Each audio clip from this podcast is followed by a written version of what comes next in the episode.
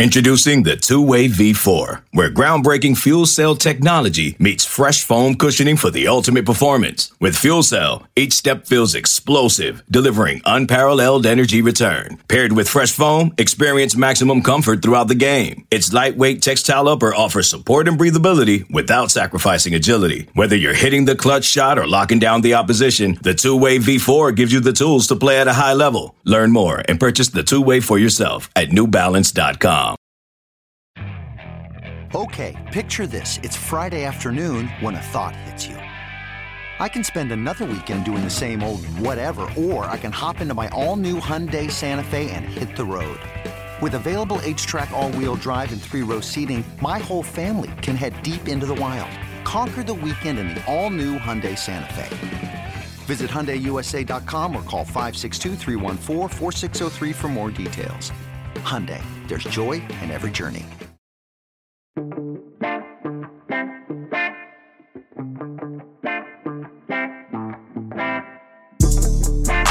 Welcome back, everybody. Another edition here of the Auburn Undercover podcast on the 24 7 Sports Network. My name is Nathan King, joined here by Derek Terry from our Kentucky 24 7 site to talk about a little basketball game coming up this weekend. Might be the biggest game in the history of Auburn Arena, one of the biggest home games in the history of Auburn basketball. Um, Derek, I know Kentucky fans are probably pretty tired of hearing that every single game they play is the biggest game for the opponent, but this game is it's the highest ranked matchup. So Kentucky comes in at 12, Auburn comes in at number two. Plenty of implications for the SEC regular season championship race and the player of the year race. Um, it'll just be an incredible, incredible game, noon central time um, on CBS. But Derek, first of all, thank you so much for joining us. How are uh, how are things going in Lexington these days? It's been a terrible winter up here for for Kentucky standards. So you just had our third round of snow, which actually wasn't as bad as predicted. So I'm happy about that. That's but uh, it's been very cold. Yeah, it's going to get very cold this weekend. Um, but other than that, it's been good, man. Looking forward to this uh, this game on Saturday for sure. I was trying to go through and just trying to think about other SEC games that Kentucky has played in over the past few years that would kind of meet this kind of magnitude. Or not, maybe I don't know. I couldn't even really think of one off the top of my head. I mean, uh, what Auburn's done these past few seasons and how they've started this season. Um, I mean, it should be um, kind of appointment viewing TV, really, if you're a college basketball fan on Saturday. Yeah, good ch- for me. Good chance, you know, to be the game of the year in the conference. Um, should be one of the best games overall of the season, like we talked about. Um, you know, just with both teams now, Kentucky getting the win at Texas A&M um, if Kentucky wins this game, they will move into a tie with Auburn. Now, head to head doesn't matter, as we've we've learned over the years. Um, doesn't matter for uh for the SEC championship race, so they move into first place there with Auburn, and then if Auburn wins, they kind of grab a stranglehold there of the top spot. But um, let's talk about what Kentucky did this week a little bit because they didn't have the luxury Auburn did. Auburn got to get ready for its biggest game in Auburn Arena ever by welcoming in the worst team in the SEC um, in Georgia. Now they didn't get caught looking ahead. They handled business. They they covered spread, all that good stuff. Um, but Kentucky, kind of the opposite end of things. Um, they had to go the beginning of the week, two road games against the only undefeated teams left in the SEC. Um, but they passed their first test of the week on Wednesday. Yeah, that was a, a big win. You know, Texas A&M.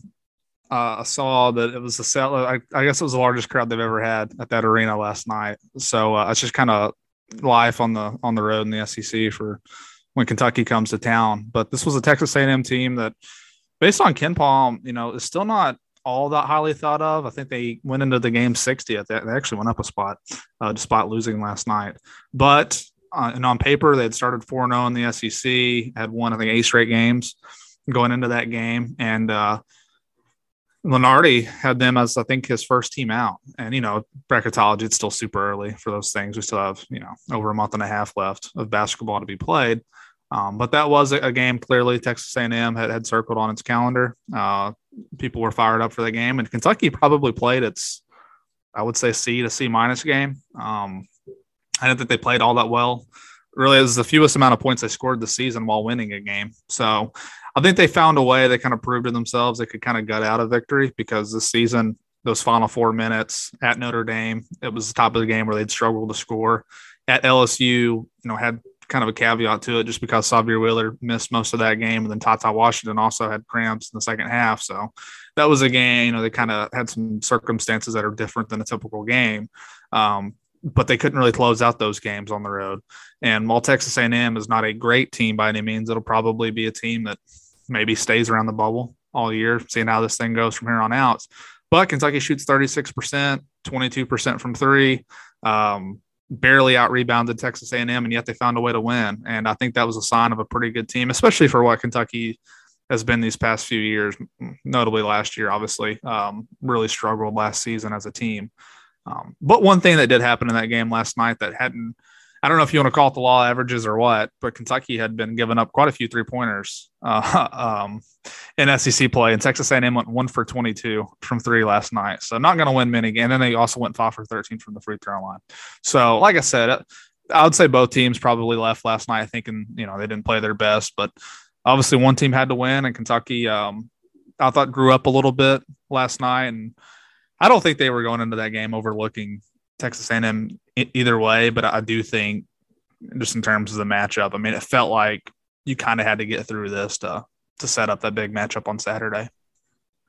Yeah, luckily for both of us, both teams go unscathed in the midweek games, so that that matchup on Saturday is just as big. Yeah, Auburn players yesterday after the game said, you know, we didn't talk about or think about Kentucky at all leading up to Wednesday's game. And you're saying, I don't know about I don't know about think about. I don't doubt at all that Bruce Pearl didn't bring it up, of course, but you know, eh, it's pretty big. It's a pretty big game that people have been buzzing about um, for the past few days. I wanted to go back just a couple days for that though.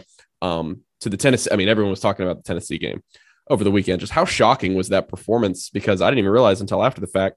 Um, Tennessee was the number two defensive team in the country in KenPom, and during that game, and Kentucky had what the best best offensive performance in terms of shooting percentage of of John Calipari's career. Yeah, I mean it was pretty stunning. Um, there there were some built in. I don't want to use that word. There was built in in one regard that that was Kentucky was supposed to play Louisville at home this season back in December, and Louisville had some COVID issues in its program, so that game um, just got canceled. They swapped it out for Western Kentucky, so that was supposed to be the first like big matchup post you know pandemic. Um, well, post you know crowds being back in attendance, things like that and the way it worked out really that made Tennessee that game. So there were there was already quite a quite a good buzz, and Tennessee had won its last two games at Rupp Arena. Uh, Rick Barnes has done pretty well against Kentucky since he's been at Tennessee. He's done well overall for the most part, uh, given t- Tennessee's historical standards. Um, so people were already fired up for that game, and then that morning the news came that former head coach Joe B. Hall had passed away, and that was expected. He had, he had been ill for a little while. But I think you just kind of add that up with that motivation, um, plus the home crowd really into it, wanting to beat a rival. And I mean, even that, I don't think anyone could have predicted that they would score 107 points. Like you said, KenPom had Tennessee as the number two ranked defense in the country, but it was just one of those days where Kentucky had good looks and they were pretty much hitting everything. I mean, there was at one point, I think there was like 15 minutes left in the game and Kentucky was shooting 80% from the floor. I mean, it was uh, just a performance you're probably not going to replicate the rest of the season. I, I, think Kentucky and Tennessee have now played uh, 233 times all time, and that was the most points Kentucky's ever scored against those guys. So I mean, it was truly a kind of a historical performance um, on Saturday, but it shot them way up the uh, the KenPom rankings. I think Kentucky was like ninth going into that game, and they got up to number three that night, dropped back down to number five before playing again last night. So they're back at number three for now. So Offensively, though, this has been a team that has it's been much better uh, than previous year, especially last year. Kind of the thing last year was, you know, Kentucky was not a terrible defensive team last season, but the offense was so bad they lost several games where they just basically couldn't break 65 points to get a win. And this year, it's been much different. I mentioned earlier that 64 points is um, the lowest scoring total they've had in a victory this season. But you go look at UK, they put up 98 on North Carolina, um, 107 Tennessee, 92 against Georgia. Uh, and then against Vanderbilt, they were up by 28 on the road. Did, did not close that game well at all. They uh, Vanderbilt actually went on a 16-0 run to close that game. Kentucky did not score the final six minutes, but you know they were already up by nearly 30 points, and that game was never really in doubt. But by KenPom, right now they're a top five offense, and they finally broke into the top 20 on defense. Yeah, one thing I've been telling people to expect on Saturday. I mean, these are two teams that obviously Kentucky's probably not going to shoot like that away from Rupp. Um, but when Auburn gets hot at home, They're a really good shooting team, really good offensive team. Kentucky's got so much, like you talked about, so much talent that's going to allow them to be consistent on offense. And obviously, KenPom thinks they're a fantastic offensive team. Now we'll, we'll get into the matchup here in just a second. I wanted to do one more question just about, you know, kind of the perspective of this. Um, Auburn had lost 18 straight games to Kentucky overall, regardless of where they, I mean, they still haven't lost one in Rupp in forever, but regardless of where the games were being played, they had lost 18 straight until a win in Auburn Arena over what I understand was not an incredible Kentucky team, um, but Auburn it's like 2016. Um, the fans stormed the court and everything. Since then, including that game, Auburn's won four of the last five games in this series played inside Auburn Arena. And actually, the last time Kentucky won was during that Final Four season when Auburn kind of got redemption at the end of the year. Um, just kind of for Kentucky fans and just kind of that community and that fan base and that program overall. What is the perception of Auburn and how has it changed over the past, you know, five or six years under Bruce Pearl in terms of, you know, Auburn would like to think it's a competitive, it's a good rival for Kentucky at this point. I don't know how Kentucky fans feel about that. I mean, I think Bruce Pearl is a, a bit of a polarizing guy in the fan base. Obviously, he spent time at, at Tennessee, which was, you know, depending on who you talk to in this part of the state, would tell you is, is maybe Kentucky's biggest rival. But I think there has to be a a respect for what he's done at both of those programs. Uh, like you said, he took Auburn to the Final Four, or yeah, beat Kentucky in 2019 to go to the Final Four, and he also had Tennessee back in the day, uh, a game away from going to the Final Four. So there's no doubt that uh, as a coach, I mean, I think you have to respect what he's been able to do. Um, and I think right now, uh, throughout my lifetime anyway, kind of who, and again, Kentucky I'm 20, I'll be 28 this year. And, you know, pre Calipari, I mean, kind of everybody was beating Kentucky. But, you know, once Cal kind of got there, and I don't know if you want to say things were restored. I mean, they've clearly been the top program in the league since Cal's been back there. And historically, they've by far been the best. But who Kentucky's biggest rival was at the time has kind of rotated. Tennessee was good when he got here. Florida well, was still pretty good with Billy Donovan there and Auburn was, you know, truly under Tony Barbee just a terrible program. I think everybody would probably agree with that, even down there. And what Pearl's done there, like you said, um, I think in the 18 game winning streak, I want to say Pearl was only there for what two or three of those games. I think it might be his was 2015 his first season. Yeah, it was 15. Well, it's the it was. 14 to 15. 14, 15. Yeah. So it looks like they played twice that year. Any clear, I mean, that was uh, a great Kentucky team, won 38 straight games that year before losing in the Final Four. So not, obviously, no one would expect Auburn to be able to kind of compete with a program like that. But what he's done since, I mean, this definitely feels like a statement game for Kentucky. I mean, you don't get a ton of these opportunities in the league because especially when Cal got here, I mean, this league was was not good. It was they had multiple seasons where they went undefeated in the SEC, and there was really no other team that was even kind of close to what they were. But that's kind of dipped a little bit. Uh, you saw Alabama last year had a great season. Um, LSU has had some years here and there where they've been very good, and then of course Auburn uh, has has been there these past few years. Went to the Final Four 2019. I want to say that 2020 season before it got canceled had another really good team. What? Yeah, they were the two wins, seed, I think. But yeah, the two yeah. seed behind Kentucky, so they were hoping they could make some noise in Nashville.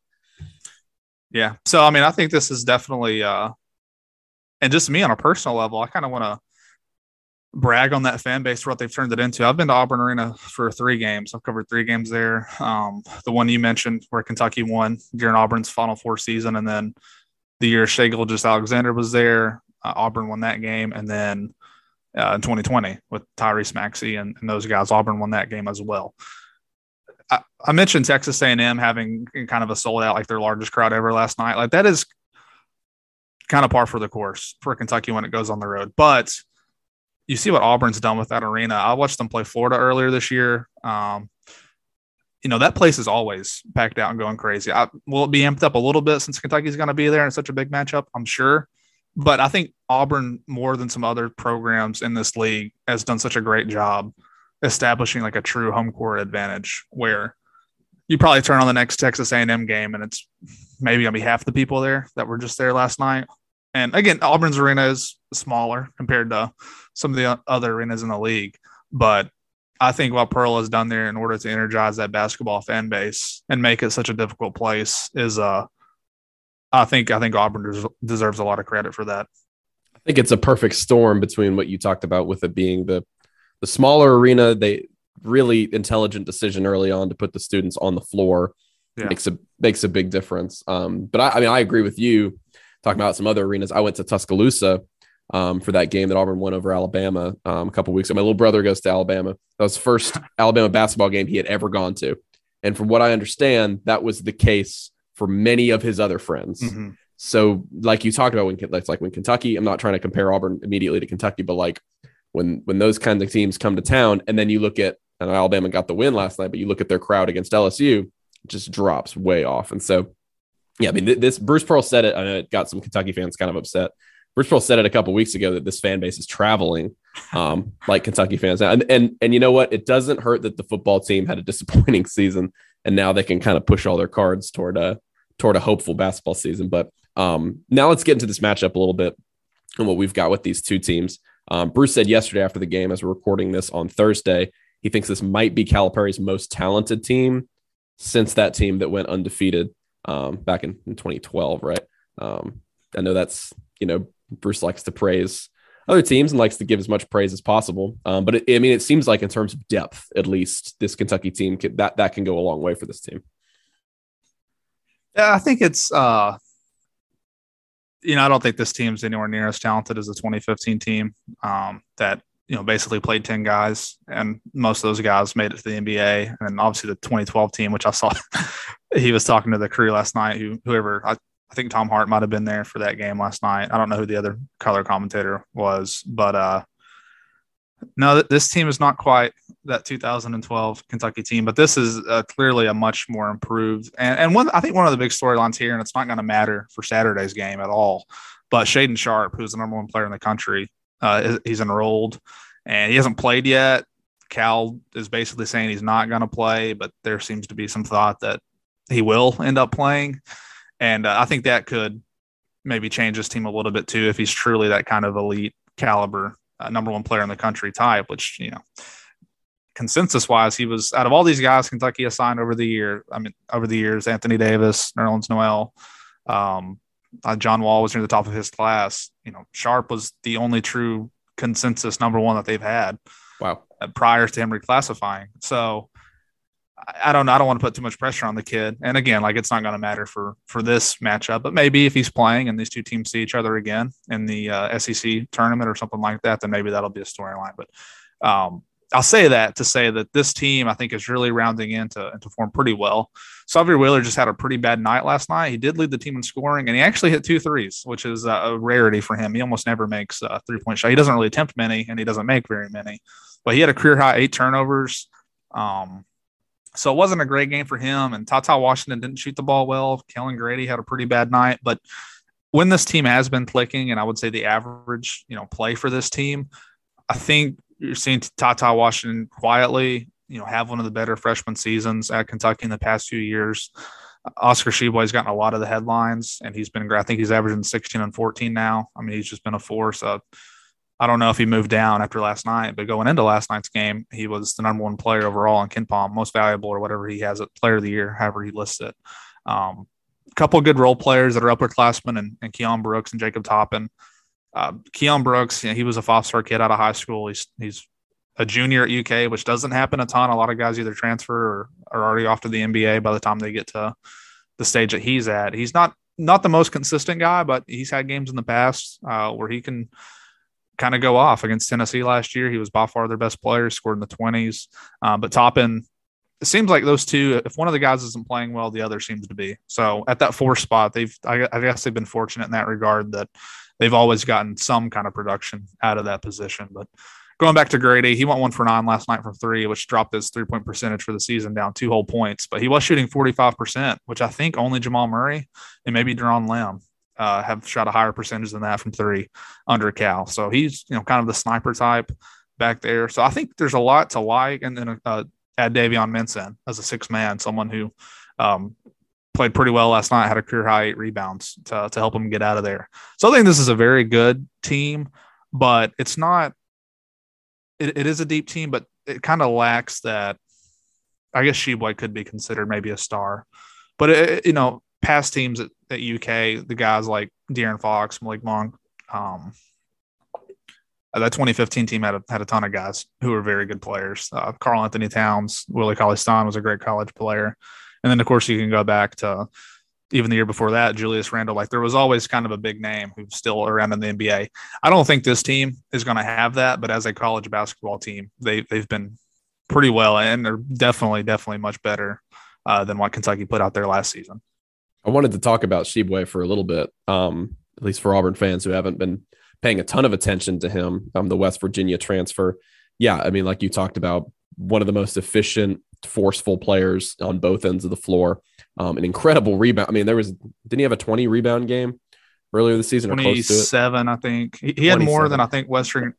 I forget the stat. I think he so Western Kentucky and Louisville had played a few days before Kentucky. I want to say Tshiebwe had more rebounds that game than what Louisville had as a team the game prior against Western. Yeah, so he's and I mean he's not is he six foot nine, maybe six ten. So it's yeah, not like yeah, he's six a, nine. Yeah, it's not like he's a seven foot three guy. Um, so just a great player, great impact for them on both ends of the floor. How much are you looking forward to? Because this might be my most anticipated matchup. Him against Walker Kessler, because Kessler in SEC play is averaging 5.2 blocks per game.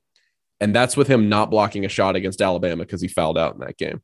Um, so just an absurd amount of defensive production for him. Obviously, he's been pretty much exactly what Auburn wanted him to be coming over as that transfer former five star um, from North Carolina. Has anyone been able to slow down Tshiebwe this year? And and what is what does a guy like Walker Kessler have to do at that five spot um, in order to damage him a little bit?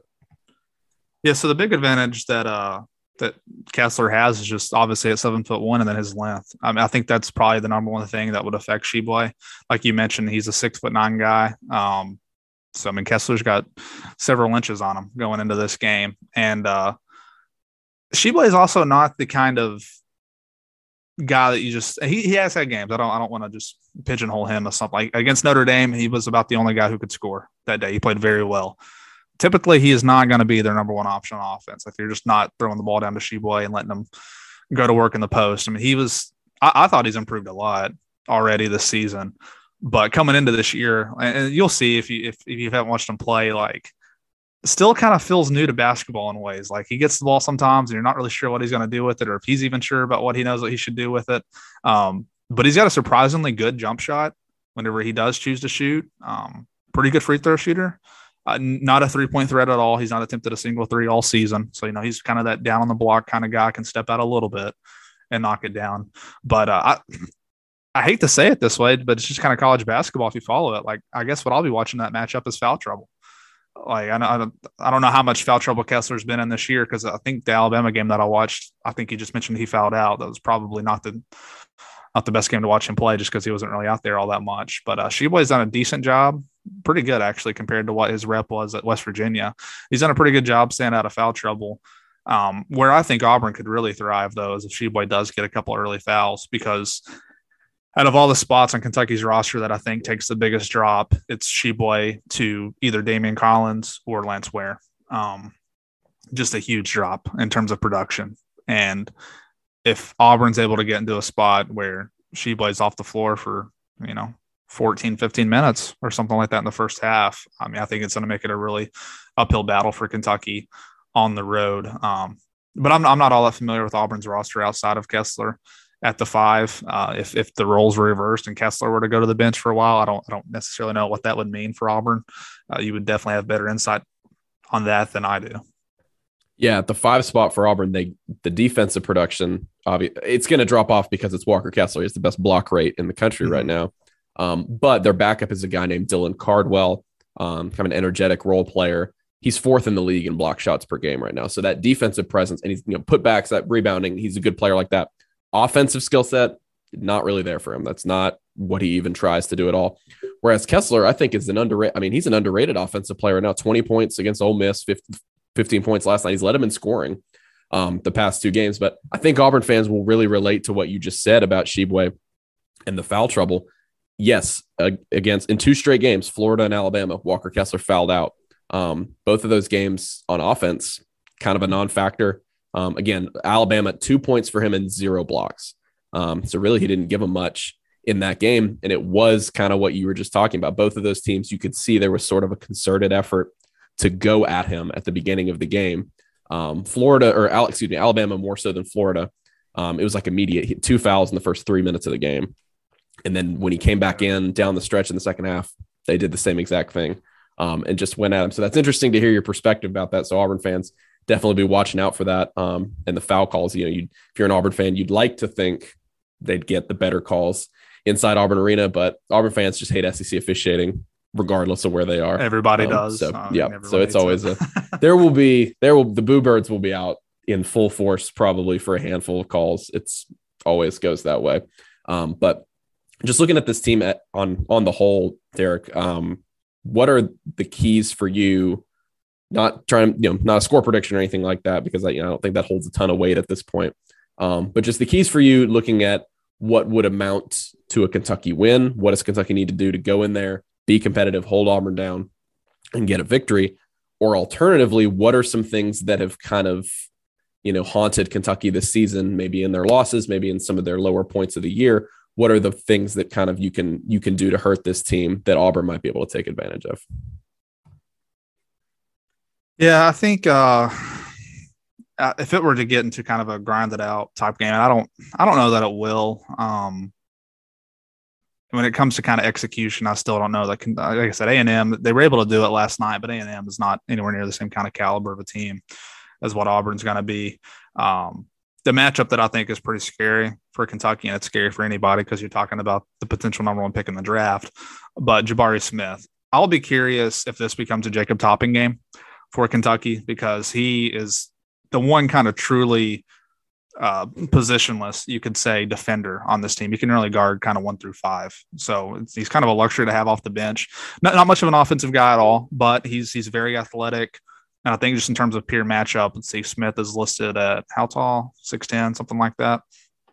Uh, yeah, 6'10, 220. The top end's 6'9. So, I mean, they're kind of right there, and they're both the athletic type. Um, uh, you know, Keion Brooks is only about six foot seven, maybe maybe listed at six foot eight. So I think there would be a bit of a disadvantage there. So I, I could see it becoming a Jacob Toppin game for Kentucky. And how how well is he able to kind of slow down Jabari Smith? The problem is with a team like Auburn, even if you do slow down Jabari a little bit, they have such good guard play. Wendell Green is a guy who played right down the road from here, uh, Eastern Kentucky last year. Um, obviously, K.D. Johnson has every time I see highlights like on SEC Now or something, it seems like he's kind of just been great this season. Uh, at least in the highlights. he's the also probably looks... screaming in someone's face during that highlight. yes, yeah, he uh, so he's he's a solid guard, but I think overall though, you just got to kind of trust Kentucky's guards in a game like this. I mean, Wheeler's been there. He's a junior, played at Georgia the last few years. Ty Ty, I think probably long term out of anybody who might have a lengthy NBA career, it's probably him uh, on either one of these teams. So if he can kind of step up and and be that calming force and and have a pretty good game, I just think this is one of those games. At least this is what I'm hoping hoping for, Nathan. Where both these teams are just super locked in, and it's you just kind of get both teams' best game. That's what I hope for you know how officiating can go on the road. I mean, it can for either team. I mean, it, you could get a couple calls that go here away and kind of swing the potentially swing a whole half or things like that. I mean, TyTy had foul trouble last night, and UK tried to had to navigate more or less a whole half without him. And uh, this is a deeper Kentucky team than what it has been, but still probably not good enough to be on the road and go without one of its best players for you know 15 minutes or so. But um, you know, you need Tshiebwe to be big. I mean, you can't let Kessler you mentioned those five blocks per game. Like you, you got to be able to get some production near the rim, and I thought they struggled with that a little bit last night against Texas A&M. Um, but uh, this is a tough matchup. I mean, I wish that this would have been one of those years where Auburn could come back to Ralph, where you could get you know Same, two matchups yeah. in the regular season, and then potentially see them again. Um, in Nash, or I guess it's in Tampa this year for the SEC tournament. Oh yeah, I said Nashville. Yeah, you're right. Makes a yeah. random random pit stop for no, no, reason at all down there. Uh, yeah. So this will be a, I think it'll be a really fun game. Um, 1 p.m. I mean, you don't have to wait a long, or well, 1 p.m. Eastern, I Central for most of the listeners probably listen to this. So, I mean, you don't have to wait very long to on this day to to kind of see these two teams play. But I'm just excited to kind of just see the talent on the floor. I mean, Jabari Smith, TyTy Washington, two guys who probably go lottery. Uh, like I mentioned, Smith might be the number one overall pick. Um, and then you have other guys that are just very, very good college basketball players. So wish I had a little bit more insight to give you. Uh, I just don't, I just don't love talking about other teams as much as I, I just don't see them play, you know, and I don't want to say something silly where people say, well, this guy doesn't know what he's talking about. But for UK, I mean, if they're going to win, I think it's going to be because because the guards have a good night. I just don't see Tshiebwe having a huge game. Uh, if he can rebound and kind of do that, then they'll probably be they'll probably take that from him if he can get you know 14 15 rebounds like he normally has but i think you know ty ty is probably the key or grady hitting open threes um, i just think there's enough firepower back there to keep up obviously they've, they've been one of the best offensive teams this season but i understand auburn's defensive challenge i mean they're top 10 in KenPom. and because of that uh, I don't know who I would even pick, honestly. I mean, I think it's this has been a very hard place for Kentucky or anybody really to win the last few years. So if Kentucky is going to win, they're going to have to play, you know, probably their A game versus what they just put out last night. If, if they play the way they did last night, they won't have a chance to win this game. Yeah, and by the way, that's exactly that's exactly what we want. Um, just a lot of info on Kentucky. Auburn fans have reached the point now, um, sort of the peak of their basketball fandom, where they know everything there is to know about their team. They don't. They they've got it down um, at this point. So, yeah, that guard the guard matchups in the backcourt going to be really big. T- think talking about a guy like Wheeler, that's a cool matchup for him to go against K.D. Johnson, but obviously both of them former teammates at Georgia. TyTy Washington is a guy Auburn wanted badly on the recruiting trail um, to be a replacement for Sharife Cooper. And so he'll be going against likely Zep Jasper, who is a transfer from uh, the College of Charleston, one of the best defensive players. You look at his stop rate, it's just absurd. Him and Kessler are easily Auburn's two best defensive players on the inside and outside. So lots of really fun matchups to get into. This should be, and like we talked about at the beginning just a little bit, this doesn't matter right now. Um, but we talked to Blake Lovell on the podcast earlier this week, and you know he said Tshiebwe, obviously, you know, like you said, he's one of the best players in the entire country. But after him, in terms of player of the year in the conference, Jabari Smith, and really nobody else is has a you know has done much to kind of get into that upper crust at this moment. Now it's still early in the season, but be interesting to see that kind of a matchup. You know, could Jabari Smith, you know, score 28 or something like that and make a big name for himself? So going to be an awesome game. Like you said, I hope everybody brings their A game and it's just a, a clash of the Titans, is what Bruce Pearl called it um, yesterday. So, Derek, thanks so much for joining us today on the Auburn Undercover podcast. Please do let us know where we can go um, to find y'all stuff because, like I said, Auburn fans, they're all in right now. They would probably love to go read some more about Kentucky. So, where can we uh, where can we read y'all stuff about Calipari's team?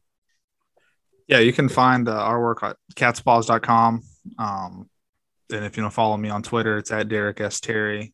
Uh, I think Calipari's press conference is on Friday before they fly down to Auburn. So I understand Pearls is here pretty shortly, but Kentucky well probably won't get too much from Cal until tomorrow. Gotcha. That sounds good. Well, really looking forward to the matchup on Saturday again. Um, Derek, thanks so much for joining us. If you guys liked this edition um, of the podcast, please leave us a five star review. That's the number one thing that helps us out. The intro and outro music is by Beats by Mordecai. You guys can find him on Twitter, SoundCloud, and Instagram. Until the next episode, everybody enjoy the rest of the week. And if we don't talk to y'all after game, enjoy the game on Saturday.